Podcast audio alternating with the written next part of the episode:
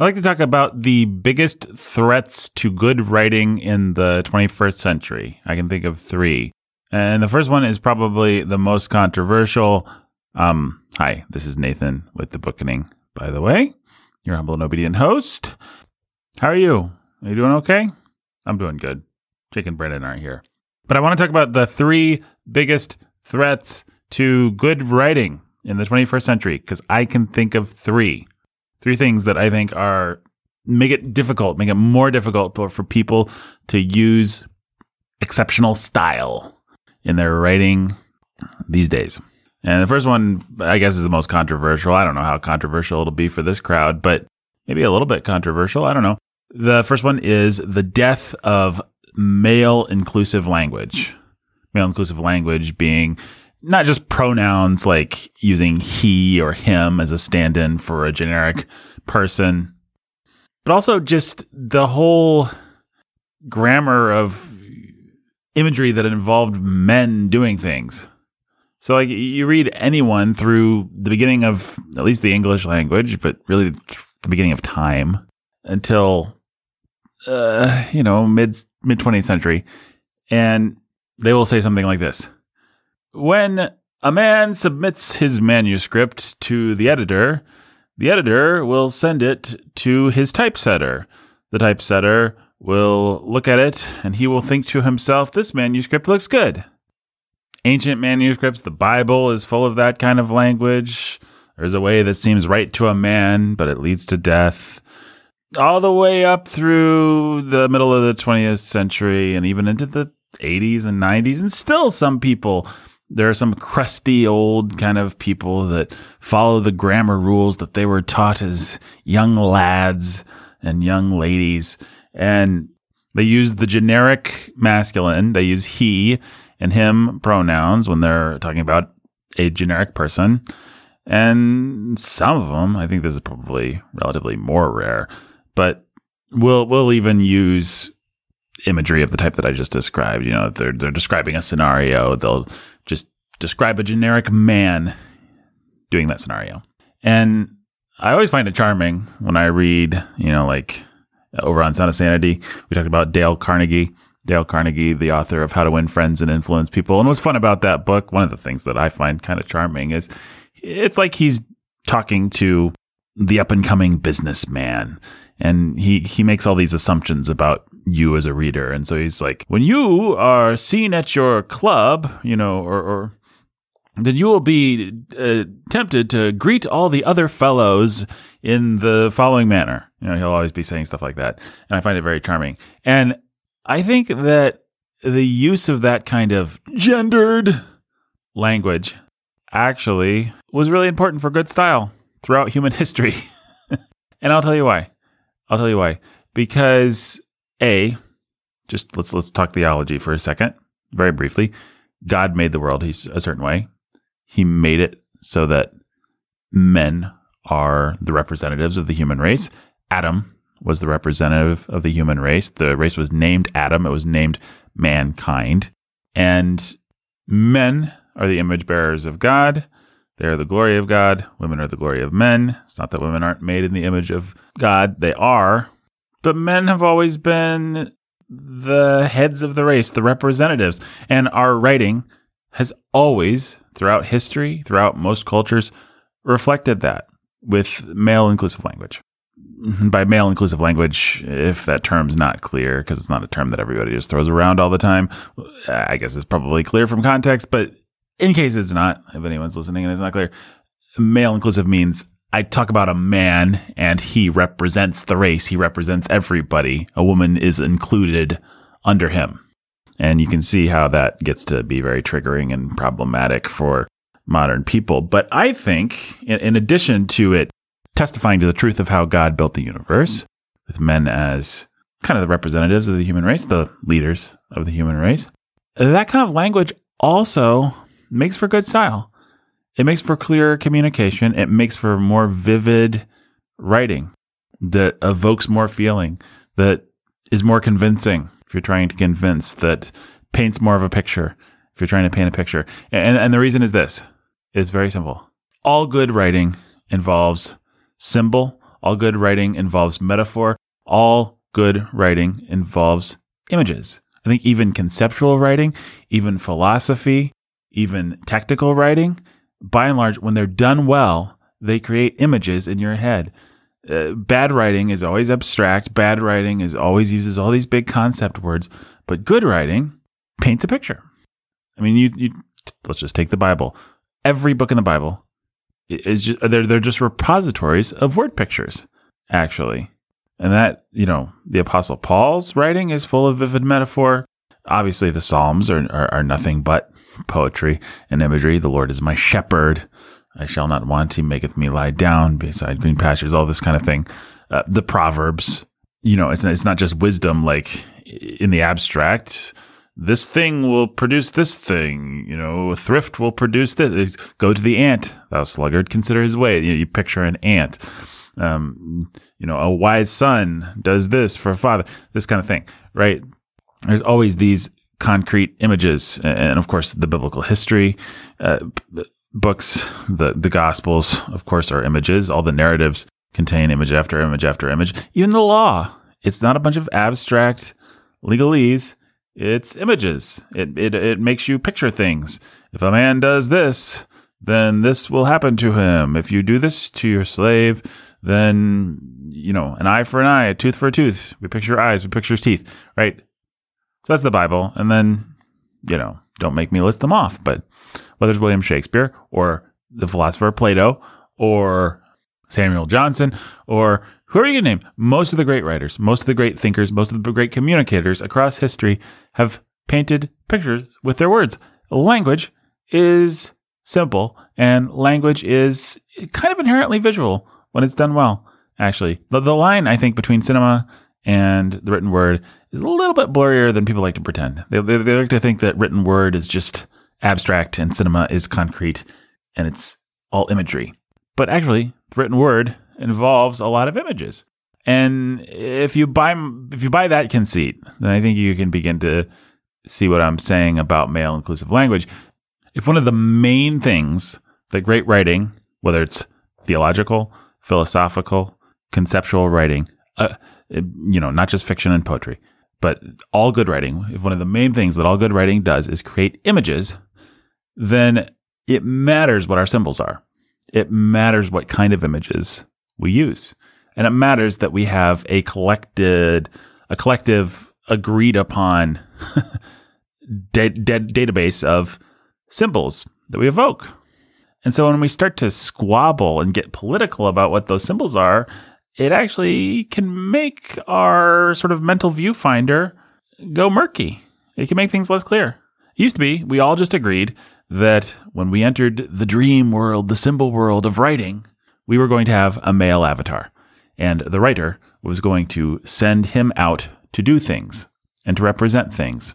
And he was going to be the one who in the scriptures, his way seemed right to him, but it, turned out to be not so right. Or he had a son and he needed to discipline that son. Or in in, in te- you know a, a, writer's manual, he was the one that was going to be submitting the manuscript. Or in a grocer's manual or a butcher's manual, he was going to be the one that was carving the meat. Uh, there was this male avatar that we we all just agreed represented us. If we were going to write about someone doing something, unless it was a specific woman's only thing, it was going to be a man. And, and, and we were all just kind of okay with that. We all agreed that in our collective imagination, men were to be the representative icons, the representative figures. Then the feminists came along and said that's sexist.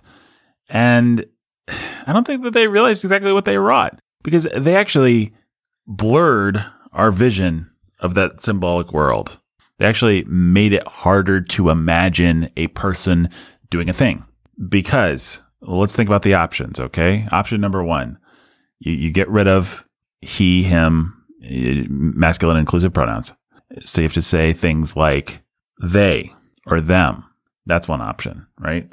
So instead of saying when a man goes to the store, he can buy a loaf of bread, you have to say when people go to the store, they are able to buy a loaf of bread.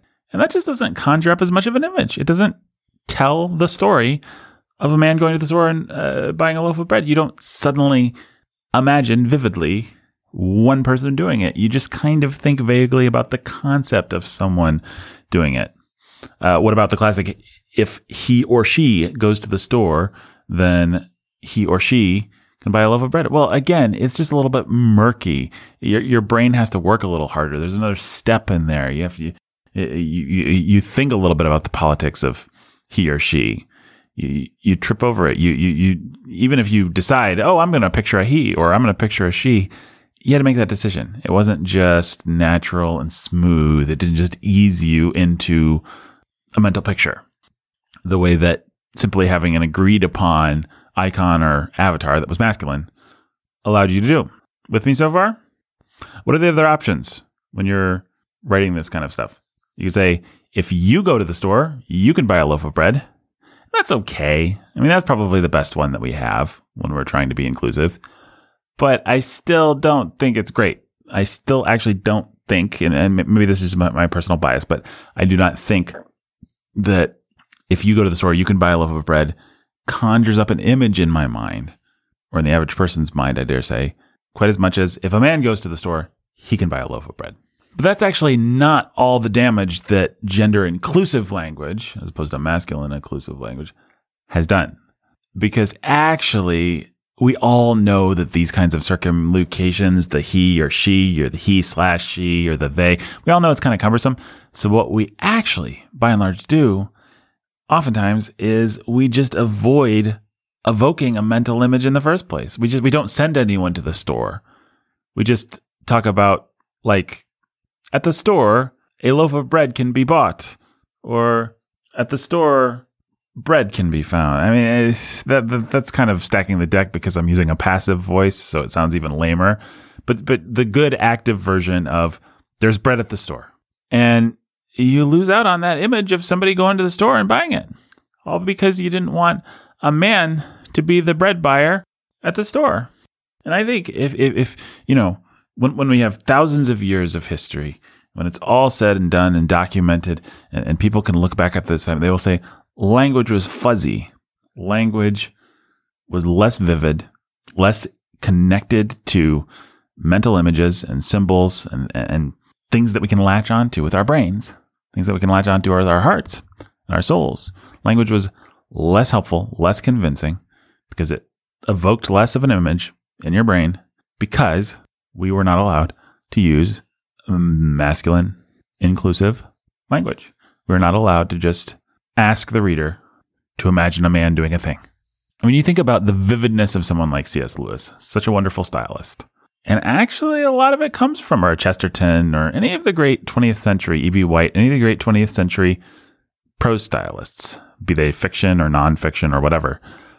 They would send a man to a store. They would say, when a man reads with his pipe, you know, C.S. Lewis is always saying things like that.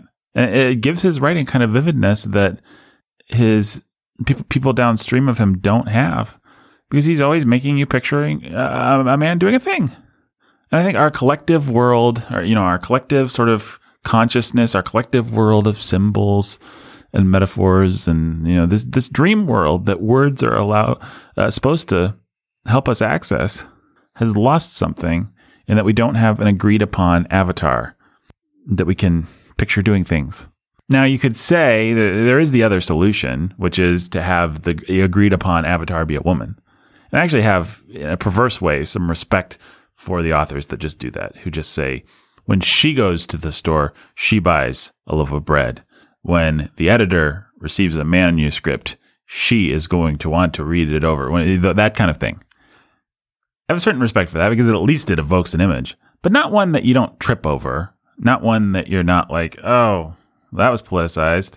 Also, I, I think, let's just face it, as a man, I don't want my avatar, I don't want my little symbol world video game character that's doing things on my behalf to be a woman. It feels a little demeaning. I don't like it when the editor is a woman, when the homeowner is a woman, when the gardener or the business person is, is a woman. I prefer for it to be a man. And I think that's because I'm godly. I think that's because I'm a Christian and God has conformed my heart to his word. And so I actually want the male to be representative. And it's because I'm not emasculated and wimpy. So I, I, I, I, I want the male to be representative. And I think by and large, women, Uh, when they're not being taught by a perverse culture to be rebellious shrews, they are okay and have been okay and will continue to be okay with being represented in the symbol verse, in the dream world, in the metaphor construct, matrix, whatever, by a male avatar. I, I, I think they're fine with it, actually. I, I don't think anybody cares besides some shrill, nasty feminists. Um, and when a shrill, nasty feminist makes this kind of argument, you should smack him. You should smack him because it's silly. It's silly. You shouldn't really smack him.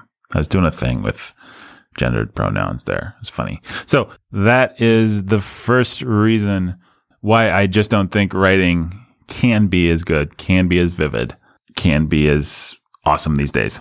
of course, it's not that there's not good writing. I'm just, I think every area you could probably ask, what are the constraints? What are the fetters that are on this art form right now? And, uh, you know, we live in the era we live in and we're considering the art form that we're considering, which is writing. And we're talking about what fetters are on writing. And so fetter number one is we have to use gender inclusive language and it really actually fetters the imagination and fetters the ability for a writer to communicate with his reader. The second thing that I think fetters people is very, very simple. I think we live in an era when good style is not prized. We live in the era of the audiobook. I love audiobooks. We live in the era of the internet. I love internet. We live in the era of movies and TV. I love movies and TV. But all of those things tend to favor quick production, tend to favor consumption, tend to favor pure narrative thrust over style, over beauty, over just good workmanship. There's we just we, there's not a lot of demand for it, you know? Nobody who wasn't a terrible snob was angry at J.K. Rowling for just being okay. Nobody demanded that she be really, really good. No, nobody wanted that. Kids, kids reading Harry Potter did not care how well written it was. What they cared about was the story. That's fine. We on the Bookening love story. But I think if there's no demand for artistry, then why are people going to provide it? If you can make the same amount of money, I mean, it's all about supply and demand, right? If you can make the same amount of money writing an okay book as you can a really exceptional one, if people aren't looking for style, if it's not on the top of anyone's list, then why would you do it? There's going to be very few people that really want to hone their styles because it's it's, it's not going to sell. Selling things is important. It allows you to buy things and then eat things and shelter things, namely yourself. Now, I know there are wonderful stylists out there. I know there are places where good style still thrives. I, mean, I, I don't want to generalize too much here. I just want to say the premium on good style is not that high right now. Now you may ask, was it ever? Yeah, yeah, I think, I think, I think it was. I think people have always prized narrative and tr- truth and relatability and all, all kinds of things over quote unquote style. But you can't read a, a Victorian novel. You can't watch an Elizabethan play. You can't travel to some of these other eras and see what kind of art they produced and not see that in many of these eras they valued the written word more. And maybe some of that was just, it was the only thing that they had. But there were definitely times and places where it was important to people, or at least somewhat important, at least more important than it is now, that things be well written, that there be words that really sing, that are really memorable. That's just not the world that we live in today. And I'm not so sure that it should be the world that we live in. I'm just saying that's one of the things that you have to take into account. So, okay, that one's kind of minor. But the last one, man, the last one. Okay, it's the third thing that fetters style today that keeps people from really just writing stuff that soars is screens and to some degree audiobooks. I love screens and audiobooks. I would not trade them. I would not get rid of them. I read almost exclusively on a Kindle.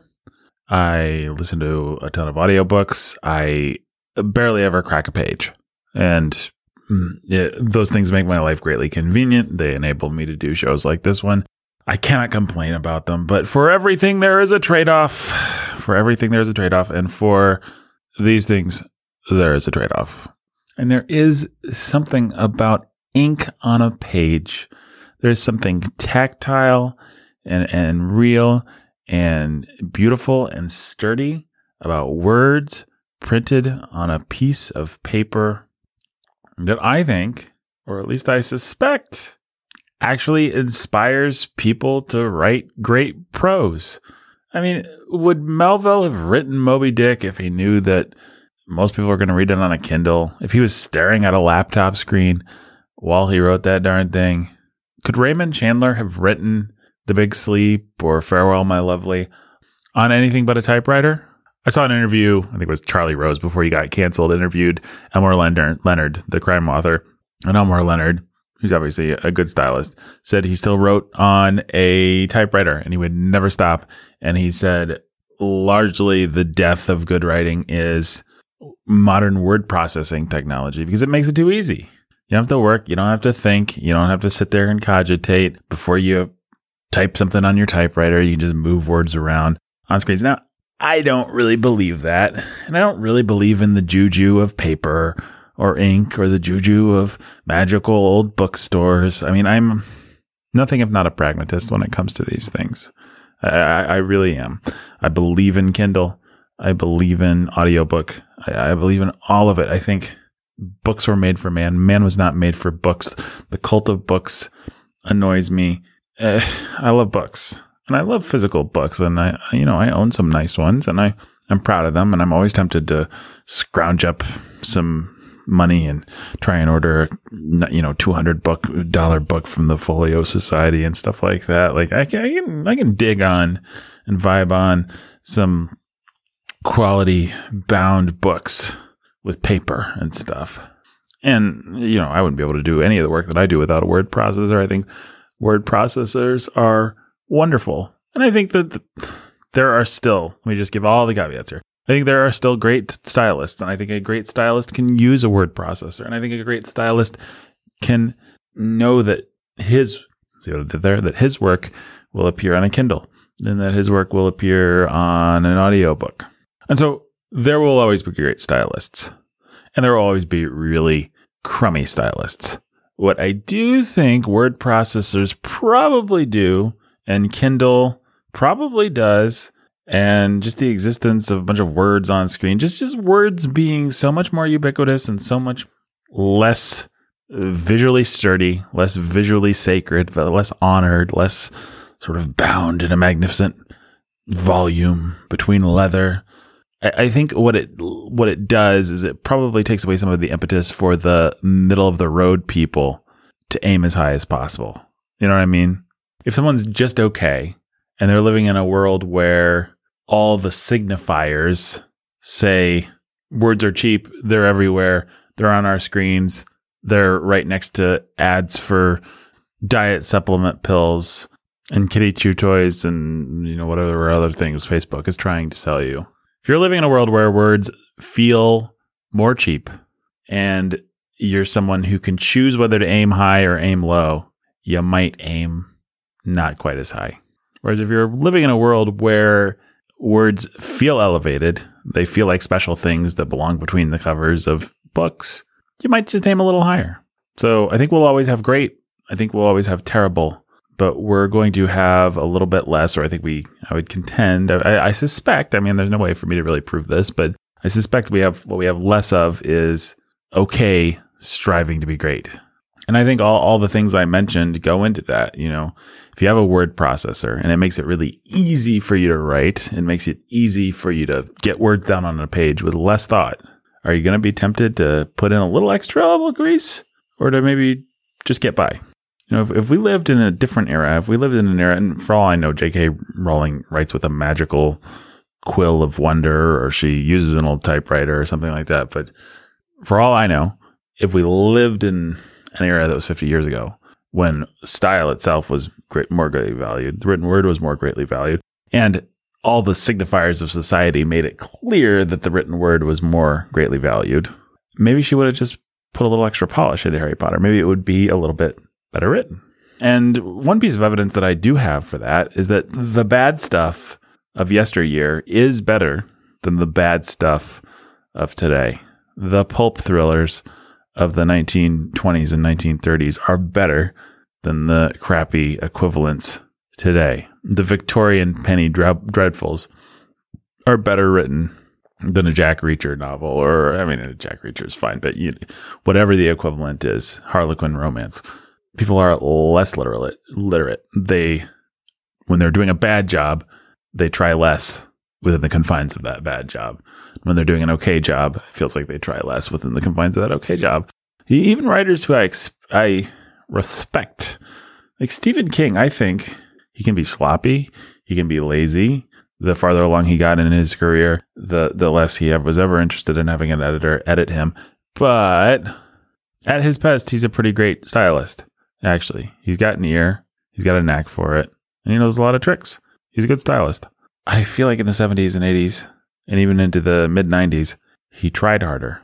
These days, people kind of expect him to write for Kindle. It feels like people kind of respect expect him to write for the audiobook, and he kind of lives down to that. You try and read his new novels, and they're eh, they're just not as good in the style, in the way that sentences are put together, the the nuance that he gives the dialogue. Some of that, I'm sure, is just me maturing out of Stephen King, which is good. Yay me!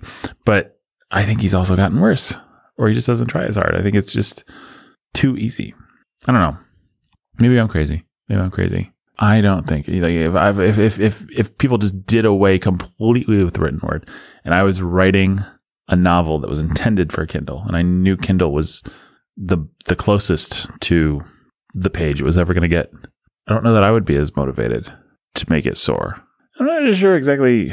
I mean, I think probably everyone intuits what I mean by that, especially Kindle users or people that have tried. And certainly, if you're someone who's rejected a Kindle because it just doesn't have that feeling, then you know what I'm talking about. Like it's not quite the same. It doesn't have the same dignity sitting there on a page.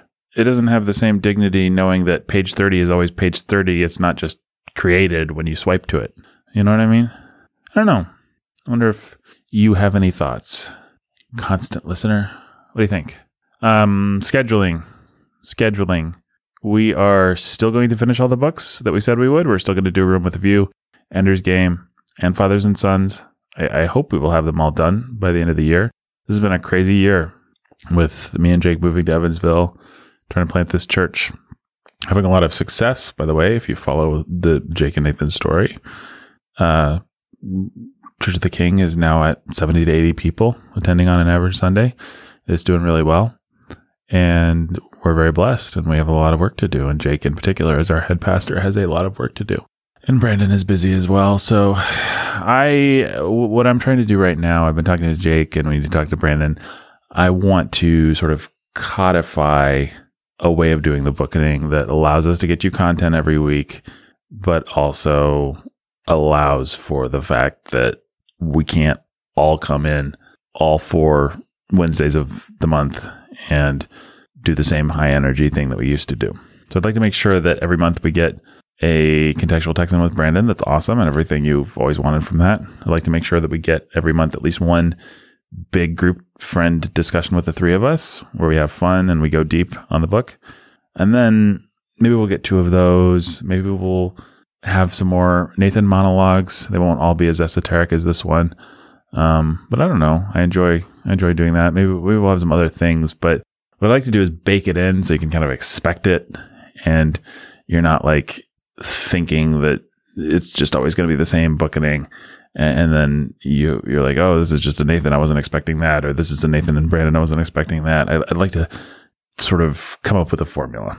And I don't exactly know what that formula it is, but you know, it could look like the first Wednesday of the month is contextual Texan. Second one is like a a Jake heavy thing, and then it's the group discussion with all three of us, um, and then the fourth, you know, something like that. Anyway, we're talking about it. I appreciate your patience. We all still believe in the show. We love the show. We want to keep doing the show. So I hope that there is value. I mean, I understand you didn't tune into the Bookening for this, but I hope that there is some value in the things that we do that aren't just three of us. And um, yeah, I think my goal with the show is to increase. I, I, have been inspired by the fun that we've been having over at Sanity on the movies, reviewing movies, going really deep and being really analytical and getting a lot of context. And it's made me want to bring a little bit more of that energy to the Bookening. I love that we have fun on the Bookening and I'm proud of the work that we do, but I want to go deeper. So weirdly, while I'm contemplating ways of sort of codifying a schedule that allows all three men to participate maybe in a way that's more relaxed for us, but still gets the work done.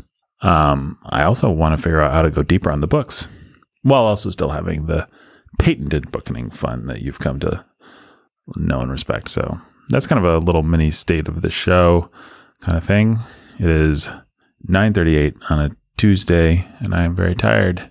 So I will go ahead and publish this and I love you. I will talk to you soon. Sorry, there's no music. Da, da, da, da, da, da, da, da.